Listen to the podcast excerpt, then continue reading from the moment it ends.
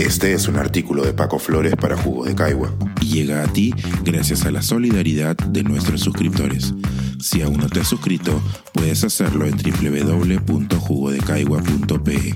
Ahora puedes suscribirte desde 12 soles al mes. Si no hubo violencia, me la invento.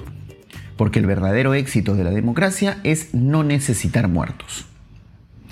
Más allá de ciertos episodios aislados, según la información brindada por la Defensoría del Pueblo, la movilización del pasado 19 de julio fue pacífica y masiva en 53 provincias de todo el Perú.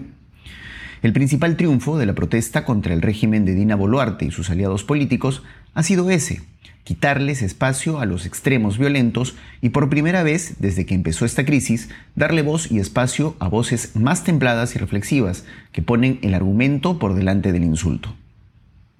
Es quizás este triunfo de la razón sobre el insulto lo que ha terminado de molestar a los radicales, sobre todo de derechas, que no han tenido empacho en mentir, tildando de fracaso una manifestación ciudadana que los ha dejado descolocados y atacando a figuras como Rosa María Palacios, reconocida ella misma como de derecha liberal, por cosas tan ridículas como irse a tomar una cerveza luego de la marcha.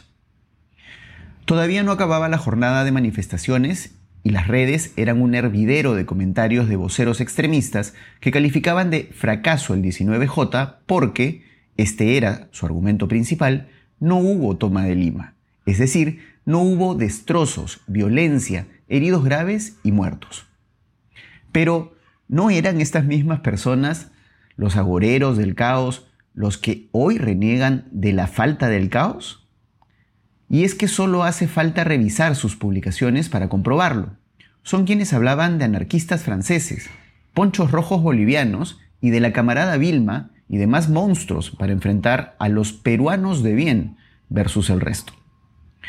Los tweets de la Municipalidad de Lima, con Rafael López Aliaga a la cabeza, muestran videos convenientemente editados, fotos y textos que relatan una recuperación de Lima que no pasa de ser simples y llanos trabajos de limpieza y mantenimiento propios de una ciudad que ha visto marchar a sus ciudadanos contra el gobierno, exigiendo y reclamando por hechos que, a sentir de muchos, afectan gravemente nuestra ya débil democracia. Con esta acción de la Municipalidad Metropolitana de Lima en redes, queda en evidencia dos cosas. La posición extremista del alcalde Rafael López Aliaga y su gestión, y dos, que los aliados del actual régimen son capaces de inventar violencia y caos donde no lo hubo para sostener su narrativa y desacreditar a los que legítimamente nos movilizamos, haciendo sentir nuestra voz opacada por demasiado tiempo por voces extremistas a los que no les conviene que los que vemos la gama de grises del mundo tengamos algo que decir.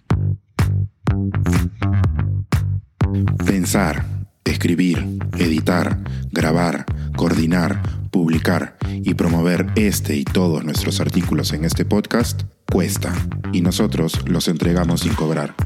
Contribuye en www.jugodecaigua.pe barra suscríbete y de paso espía como suscriptor nuestras reuniones editoriales.